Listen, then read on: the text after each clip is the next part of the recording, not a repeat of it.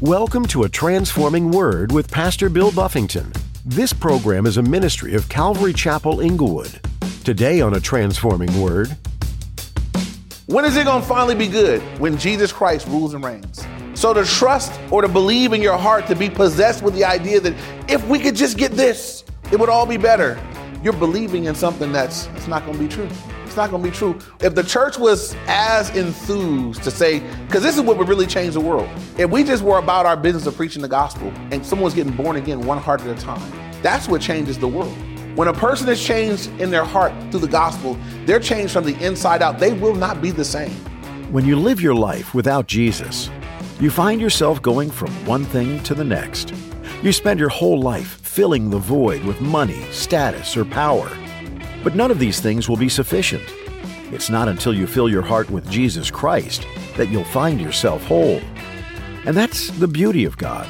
He'll not leave you wanting more of these earthly possessions, but you'll desire more of His Spirit. That's why in today's message, Pastor Bill tells you that when you give your life to God, you'll change it. Now, here's Pastor Bill in the book of Revelation, chapter 17, as he begins his message The Scarlet Harlot.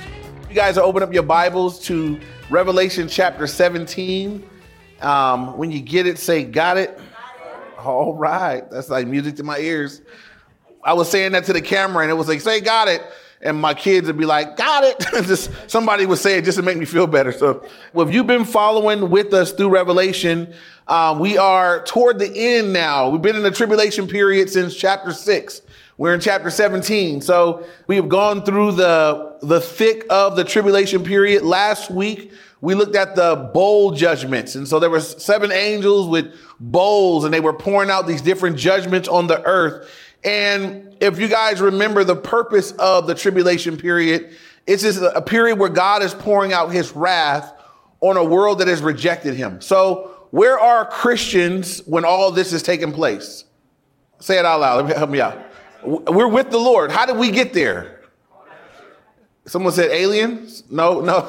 so we were raptured, right? We were caught up to be with the Lord. So that precedes the tribulation period. I do not believe that Christians go through the tribulation period. I believe that we're caught up to be with the Lord in the air. Then uh, God pours out his wrath. Never in scripture does God pour out his wrath on his people. It's not what he does. Um, God's wrath for you and me was poured out where?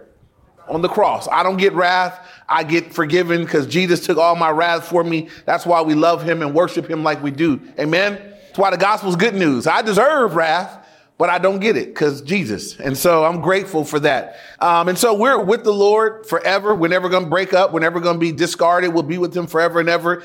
But all hell is breaking loose on earth and God is pouring out his wrath. Something we see throughout the tribulation period is that there is mercy in the midst of judgment because there will be people that get saved during the tribulation period.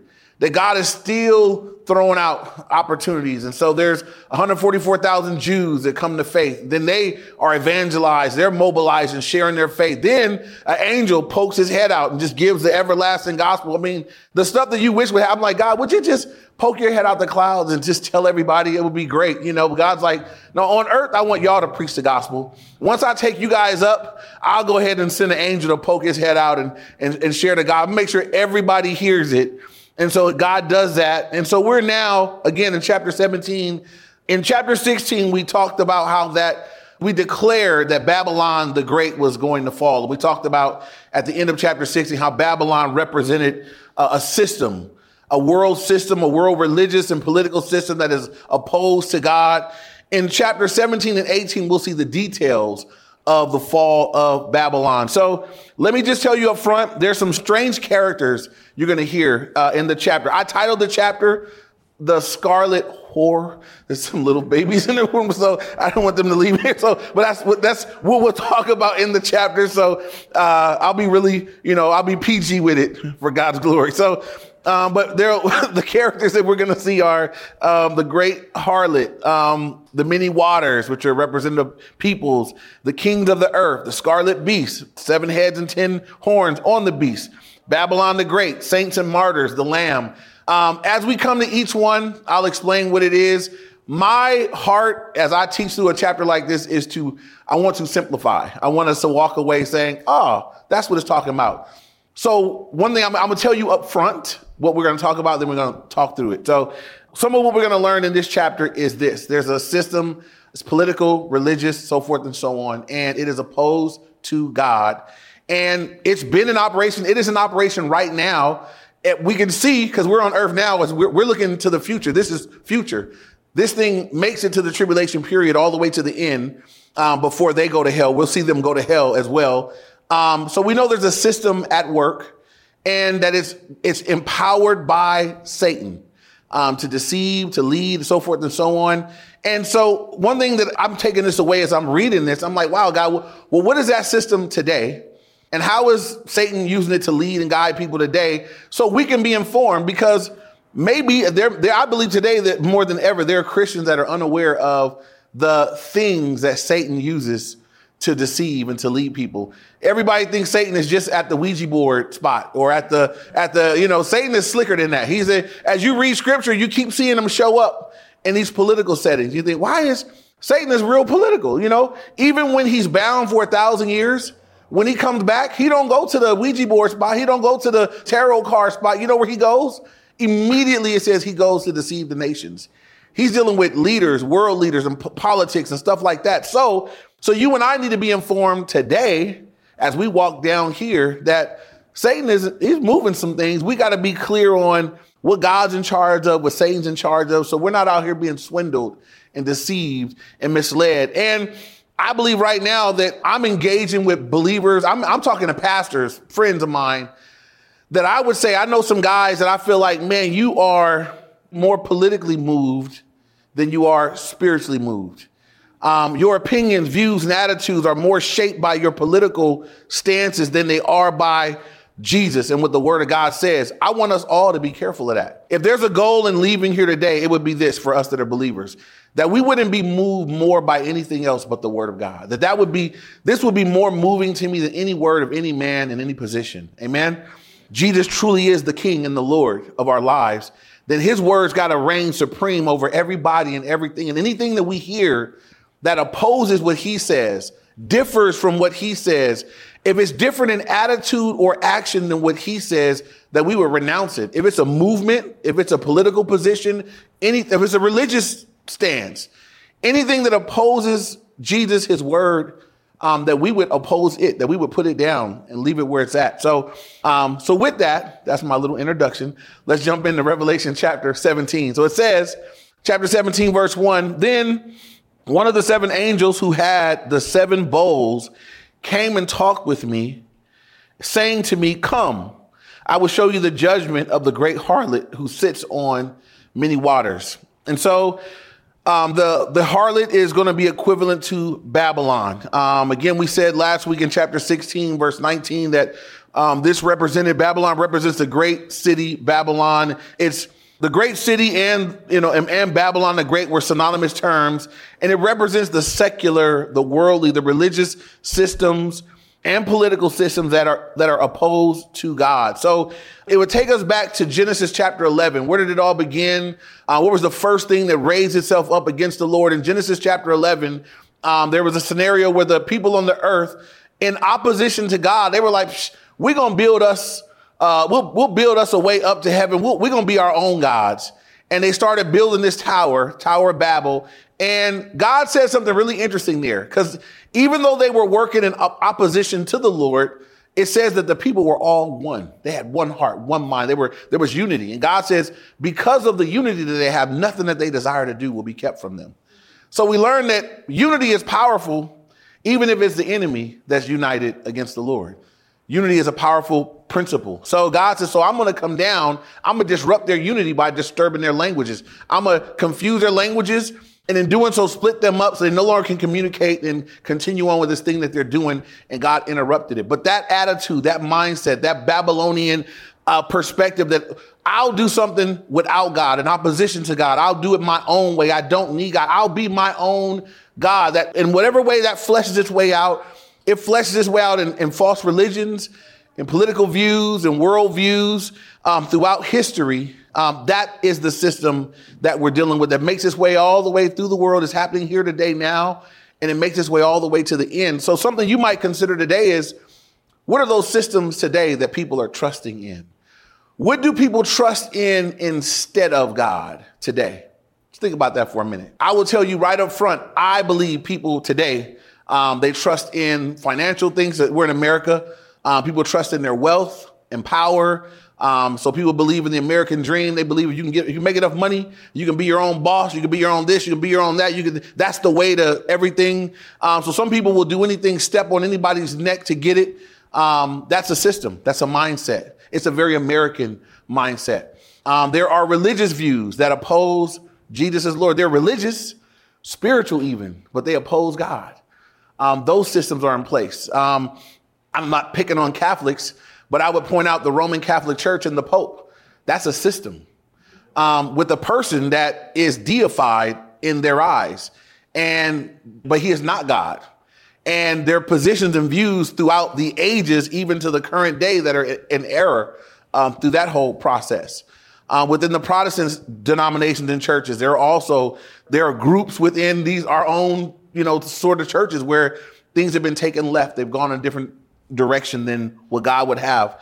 I absolutely believe that we live in a world right now where people trust in politics. Um, I mean, people trust in it like, I mean, whatever team somebody ends up on, it's like that's, if we could just, you guys got to get to the voting booth. We live in a world right now where Christians who should be praying and reading their Bibles and knowing what the word says, they're like, we can change this all at the booth. Historically, all you got to do, all you have to do is just look back. It's never been fixed in the booth. Never. It's always been bad. Revelation said it's going to get worse before it ends. Doesn't really matter what your persuasion is. We had four years of, of Democratic leadership. Now we have Republican leadership. It's not been good either way. As long as man is governing man, no matter what team they're on, they don't, these, it doesn't matter who the man is that's leading, right? You got sinners governing sinners. It's not going to be good. When is it going to finally be good? When Jesus Christ rules and reigns. So to trust or to believe in your heart, to be possessed with the idea that if we could just get this, it would all be better. You're believing in something that's, that's not going to be true. It's not going to be true. If the church was as enthused to say, because this is what would really change the world. If we just were about our business of preaching the gospel and someone's getting born again one heart at a time, that's what changes the world. When a person is changed in their heart through the gospel, they're changed from the inside out. They will not be the same. It's a slower process right? It requires faith and, and you get a lot of no's along the way. But that is God's remedy to the brokenness in the world. Everybody won't receive it, but those that do, they will be transformed from the inside out, right? Some of you guys are sitting here and that's what God did in your life. You aren't what you used to be because you got born again. I'm not what I used to be because I got born again, right? In 92, when we had the LA riots, guess what I was doing? I was rioting. I wasn't saved yet. You know, I'm gonna give me some free stuff. I wasn't even worried about Rodney King. I was I was getting camcorders and record shops and so forth and so on. I was doing that, right? Fast forward to 2000 and where we at? Yeah. Uh, now we got riots again. Where was I at? I was up praying, Lord, Lord, change hearts, Lord, do. I'm not, I wasn't out there doing that, right? I'm not the same guy. I'm not who I used to be. That's that's what God will do in a person's heart and life. God will change us from the inside out. The church has to believe that, preach that, live that. Um, and, and, it should be represented in what we say, how we feel, everything. So um, these systems, I, and I'm making the point, these systems are alive and well today. We got to be careful that we I, we see them, we acknowledge them, but we're not caught up in them. Because uh, it, it is a bad thing when the church is caught up in this web because this is not going in a good direction. And we'll see as we continue. Um, and so I will show you the judgment of the, the great harlot. Again, that's, uh, that's this Babylonian system who sits on many waters. The many waters represents people.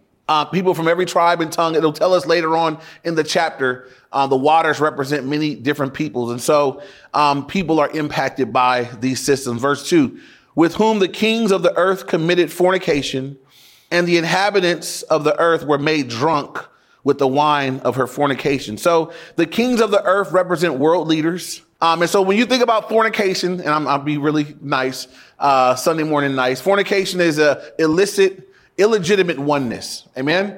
Because uh, in marriage, Yeah, you're supposed to come together. It's, it's actually commanded. You must. But as an unmarried person, it is illegitimate. It is sinful. It, it is a, it is an illegitimate oneness.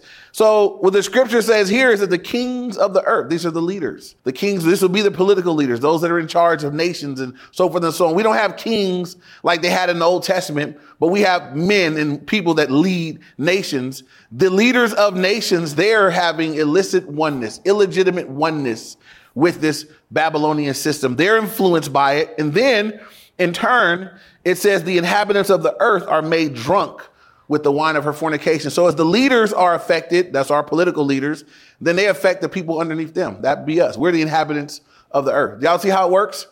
That's how the system works. And, and we'll see in just a moment that Satan is at the helm leading it. So when I read this, it just makes me, I'm like, man, I, I'm already a very, I'm a skeptical person. I don't trust people easily because um, where I come from and what I've experienced and what I've seen and what I used to be. So um, I just do. You don't just get trusted on GP with me. It's like I, I, everybody get a tryout, but I don't just I don't meet you and just say I just trust everybody. I don't. It's not how I'm wired. So I feel that way when I see people in charge. I'm always looking and thinking. I want to know what's their angle. Like, what are they trying to get at? What are they trying to do? You know, um, anybody that knows me well, you know I hate salesmen right? And, and don't get, if you're selling, if you're a salesman here, don't get mad. I'm sorry. I, I don't hate you, but, but this is why, right? This is my thing. When a salesman is talking to me, um, many times they, they got to talk to me like, the, like this is for my best interest, but I know it's really for theirs. So, and my mind sees the manipulation like, no, you're trying to get a commission, but you're like, oh, this would be the best car for you.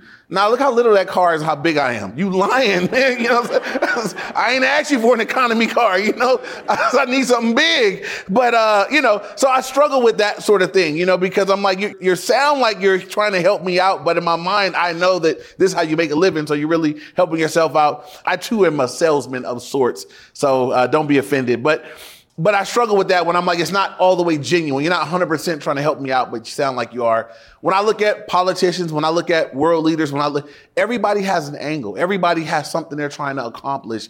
And we have to be wise. We have to investigate that if we're going to listen. Just listen to this. The one person that speaks to you when it is pure, it is purely for your benefit, is when the Lord speaks to you, right? God, when God is speaking to you, it is for you. Everything Jesus has ever done is for you. He died for you. He, when he gives commands, it's not for him. It's for you. He wants you to be okay. God says, look, don't fornicate if you're single. That's not for him.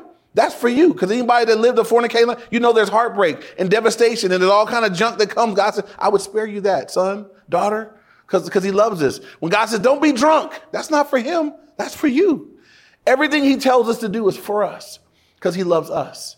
Genuinely, it's, I mean, it's, it's, for us all the way to the very end, wanting to save us, set us apart, keep us pure, keep us holy. When God says, look, I want you to be in relationship with me. I want you to be intimate and be close with me. That's not just for him. That's for you. It's the best thing for you is to be close to him. Amen. No one has as pure a motive for you as the Lord. Everybody else you should be somewhat skeptical of. Everyone else, you should ask questions. You should compare it with the word. You should scrutinize it. You have every right to do so. And so again, the inhabitants of the earth are made drunk with the wine of her fornication. And so again, you have world leaders that are impacted, um, influence, that are influencing the inhabitants of the earth and they're drunk with the wine of her fornication. Verse three says, so he carried me away in the spirit into the wilderness and so John is getting all this revelation. He's carried away in the spirit into the wilderness. He says, and I saw a woman sitting on a scarlet beast, which was full of names of blasphemy, having seven heads and ten horns. And so this is a, a, really ugly picture. The scarlet beast, the, the woman is sitting on, so she's in a, a dominant position. This Babylonian system is, is riding on um, this scarlet beast. And we'll see more on this scarlet beast in just a moment. And um, but as she's riding on this scarlet beast, it says um, it was full of names of blasphemy, having seven heads and ten horns. And so the the beast scene here is the Antichrist. So we know that this this Babylonian system is supported by the Antichrist. And when it says that the written all over, the, it was full of names of blasphemy. I just want you to consider for a moment what that what that would represent, what that would look like. Blasphemy is just is speaking down the Lord. It's not this is not something that's benign. Like there's some things that are like, I'm not for Christ, I'm not against Christ. I'm just kind of whatever. This is actually all against Christ. There's names full of blasphemy all over, um, different forms and different ways. And this is what I want you to consider. None of us are the devil, right? But the devil's been around since the beginning. He's been here for a long time. Um, he's fallen. He fell a long time ago. He's been concocting his plans for a long time. He hates everything God loves. He wants to destroy everything God wants to build. Um, he would, he, he hates the fact that people get saved. Um, and now we're snatched out of his power. We belong to the Lord. I uh, can't take your salvation away. He would love to make you impotent and powerless and ruin your witness. He'd love to keep those that aren't yet saved from getting saved. And that's, that's the work that the enemy does. Satan is like the person at the pool party that, you know, when I was doing youth ministry, always I would see a group of boys come in to throw me into the pool. Everybody, when you're the youth pastor, everybody wants to throw you in the pool at the pool party. So I would just be prepared. You know, I would, I wouldn't keep a phone on me. And then whenever I saw kids coming, um, my job was I'm to grab as many kids. I'm never going down alone. I'm taking as many down with me as possible. That's Satan's position. He knows his day is coming. He knows hell is the final destination, but he is moving to take as many people with him as he can, and he uses everything at his disposal. Right now, the Bible says in Ephesians, Satan is a prince and power of the air. So he is at work in our world, in our world systems, in our government. Everyone, get this, get this. If God is not your father through your relationship with Jesus Christ, then the Bible says Satan is your daddy. John 8 44, Jesus said to a group of religious people that were not saved, You are of your father, the devil. He has access to them. Uh, whatever he wants to do, Satan has access to those that do not yet know the Lord. So be careful how much weight you give to the words of people that are speaking and they don't know God, right? I had somebody, a pastor, send me a video of someone, some political thing that he liked. And I just said, bro, that's a child of the devil. Why you send me that? Like, why, why, why? I will not be influenced by that. This person does not belong to the Lord. And they have an agenda. They have a, they have a political agenda. They have a reason for saying what they're saying. They don't know God. I could care less. Read your Bible. Send me a verse. Send me a sermon. Send me a song inspired. Don't send me that. I don't want to hear it. You know, I, that's me. I am weary of that sort of thing because people have a lot to say, but it's like, who's, that's how I think. Who's motivating you to say that? Why are you saying what you're saying? You ain't saved. It's not because God is not moving upon your heart to say these things, um, but somebody is moving upon you. There's some reason why you feel passionate about this thing that you're passionate about. Be careful, you guys. Be careful with this. I will say this one as well because it's it's a thing right now. Um, like right now, with everything going on and people dying in the streets and cops and this and that and the other, there's a there's a Black Lives Matter movement. Um, it's a movement, right? But when you look into the movement, this movement is started by two gay women that are feminists that have an agenda to undo traditional marriage. It is 100% opposed to everything we stand for, believe in as Christians. So as a Christian, while I do believe Black Lives Matter, I'm, a black life and I have black kids, so how could I not, and a black wife, right? How could I not believe that our lives matter? But I could never stand, I could not be a part of that movement. I could not espouse that move. This completely opposed to Christ. I'm a Christian first. And that's how we have to walk and live and believe. And I'm a Christian. When I die, I'm a Christian before I'm anything else. I'm a Christian before I'm a man. I'm a Christian before I'm black. Christ over everything. It's got to be the way we think, or else somebody can say, I'm going to tap into something you do care. You black? I got something for you, black man. Espouse this, but it's opposed to Christ. Now I'm team, I'm already on team Jesus. How, I can't be on team black lives, gay folks, and everybody else. I can't be on that team. I'm on team Jesus. Amen.